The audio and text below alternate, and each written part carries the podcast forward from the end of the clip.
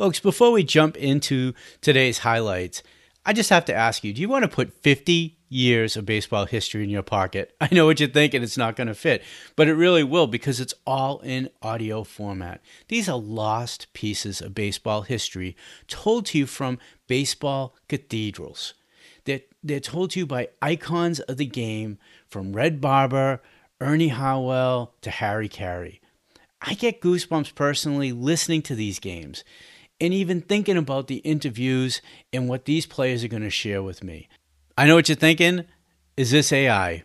Are there bots? Is there some magic potion here that are making these things appear? And I'm telling you, they're not. These games are real. They were done by real people at that specific moment in time. All the iconic moments, the interviews, none of it's reproduced, none of it's AI. It's all real, but done again by real people. If you want to check them out, uh, there's a free intro offer.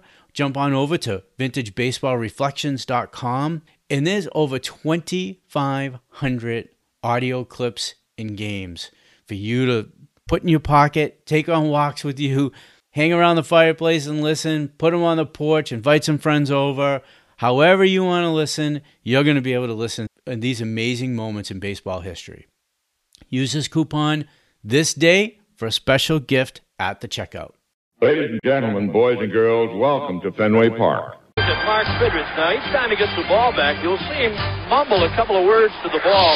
The first man ever to pitch five career no-hitters. Touch a ball, Joe. I don't believe what I just saw. And it's another chance for Mitchell, and he makes a barehanded catch. Ricky goes, a pitch ticket, he's going to have it. Leaps high in the air, and he's got it. Oh, An let it be said that number eight, Cal Ripken Jr., has reached the unreachable star. Today, I consider myself the luckiest man on the face of the earth. Now, ladies and gentlemen, boys and girls, we invite you to rise. We invite you to rise. Hey, fans, welcome to the Daily Rewind. My name's Tom Hannon, and I'm your host. The Daily Rewind is brought to you by ThisDayInBaseball.com. ThisDayInBaseball.com is a treasure chest full of baseball events. We bring you everything from the thrill of victory to the agony of defeat in every milestone and oddball event you could ever imagine. I'm surprised every day at the events I find on thisdayinbaseball.com. And it's more than just a written word. We have thousands of videos, audio, images to go with all the stories. Today's episode is about March 21st, 1975, when Hall of Fame outfielder Joe Ducky Medwick dies in St. Petersburg, Florida, at the young age of 63. He was one of the feared hitters on the famed Gas House, Gas House Gang St. Louis Cardinals. Medwick clubbed 205 home runs and batted 324 over a 17 year career. Medwick was the last National League Triple Crown winner in 1937, and his beanie was a catalyst for what eventually became a batting helmet. Medwick will gain election into Baseball's Hall of Fame in 1968. Now, here's an interview from 1968 with Joe Ducky Medwick. Enjoy. This is uh, an interview with Joe Medwick, held January, uh, February 8th, I guess it is, 1968. Um, Mr. Medwick or Joe or Ducky, what do you prefer to, that I call you? It doesn't make any difference. Uh, Whichever comes into your mind. I've been called everything but late for breakfast. uh, we want to go back a good many years to 1934 originally, and then we'll get into some other conversation. And uh, we want to talk about that famous uh, vegetable patch that you found yourself in the middle of. Uh, what really caused it? Did you really uh, tear into third a little harder than you had to? Well, it, it was no different slide than I've been using all my life. And this happened in the seventh inning of the last game of the World Series in Detroit. And Frisch was on first base, and I hit this ball into right center field, and it ricocheted off the uh, right field wall.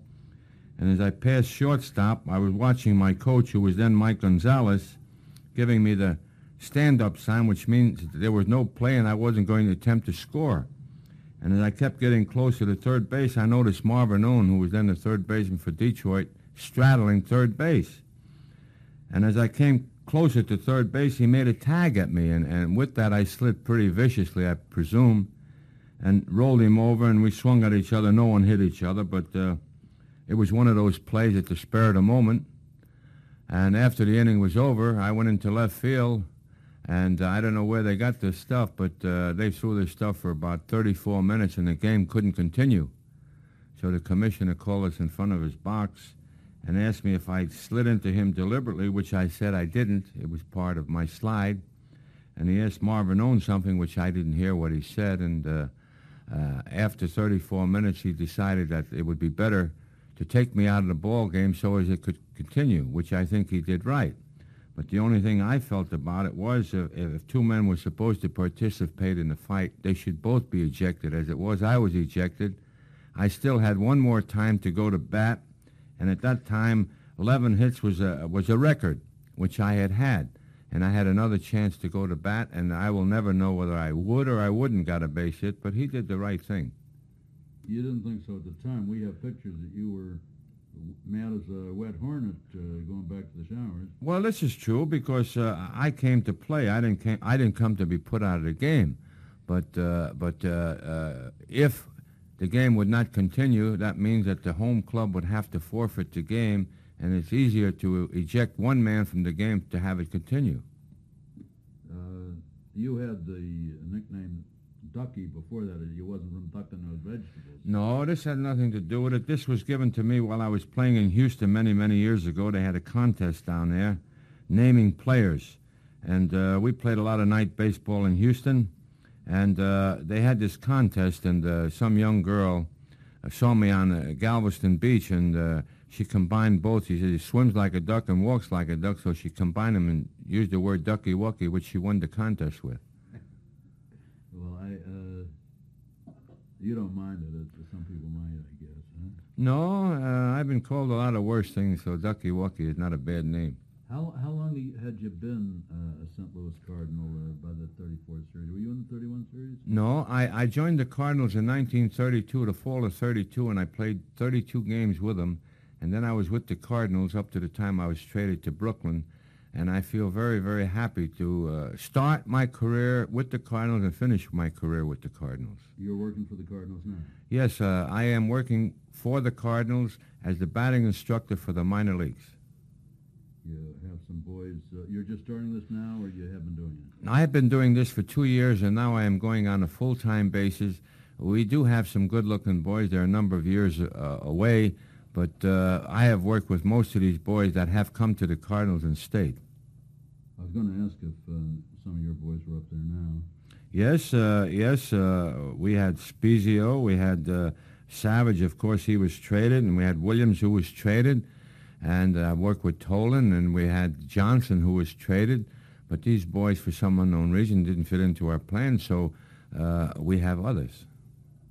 Uh, you were recognized very recently by the National Baseball Hall of Fame, uh, a little belatedly perhaps. It's been a good many years since you played your last uh, game as a major leaguer, hasn't it? Yes, 48 was my last game in the major leagues.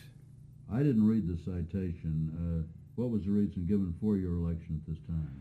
Well, uh, why I was put in, I, I presume because I, I earned it.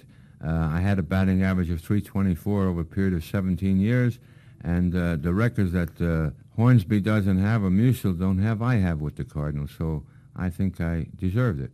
I wasn't questioning that you deserved it. I was wondering why it took them so long to catch up with it. Well, this was the feeling of the sport writers, and uh, uh, they finally uh, uh, got together and gave me the sufficient three-quarter votes, and I'm very happy and proud that uh, they did put me in.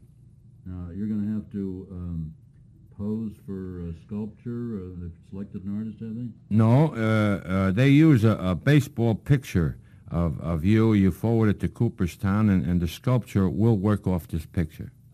And that's just going to be a headshot. He's not going to be holding a cabbage. No, uh, this this will be a, shot from your hips uh, uh, and your face f- facing forward.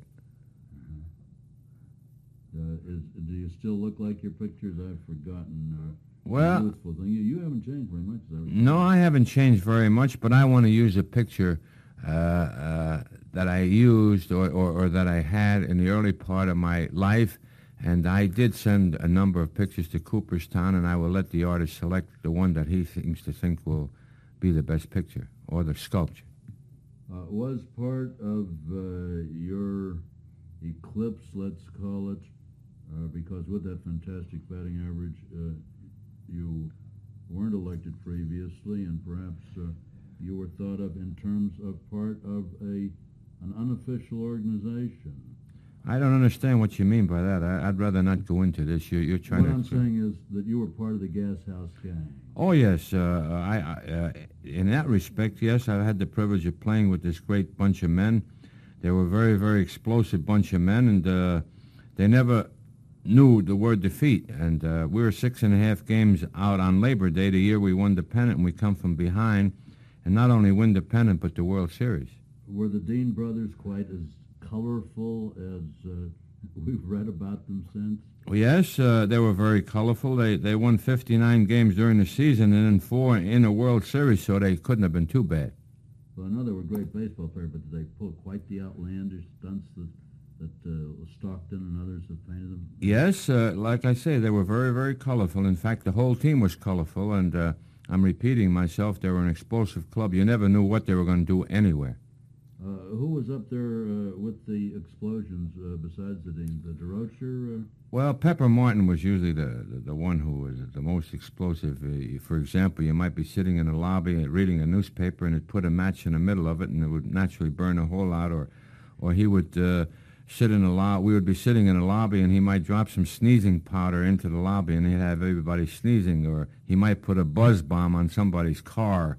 I mean, uh, uh, we had a lot of playful moments, but but when we got on the field, we come to play. Um, uh, who can who else was part of that gang? The Deans and Pepper well, Rip Collins was on first base. Frisch was on second. Durocher was short. Pepper Martin was third. Bill DeLancey was was the catcher. I played left field. Uh, Ernie Orsatti played center field, and Jack Rothrock played right field. And then, of course, our pitching staff were the Dean boys, uh, Bill Hallahan, Bill Walker, Dazzy Vance, Jess Haines, Tex Carlton, and Jim Mooney. Gosh, that's almost a who's who of baseball. Well, uh, there were quite a bunch of boys. Mr. Rickey did a great job when he assembled this bunch together because this was not done overnight. It had to be done over a period of time.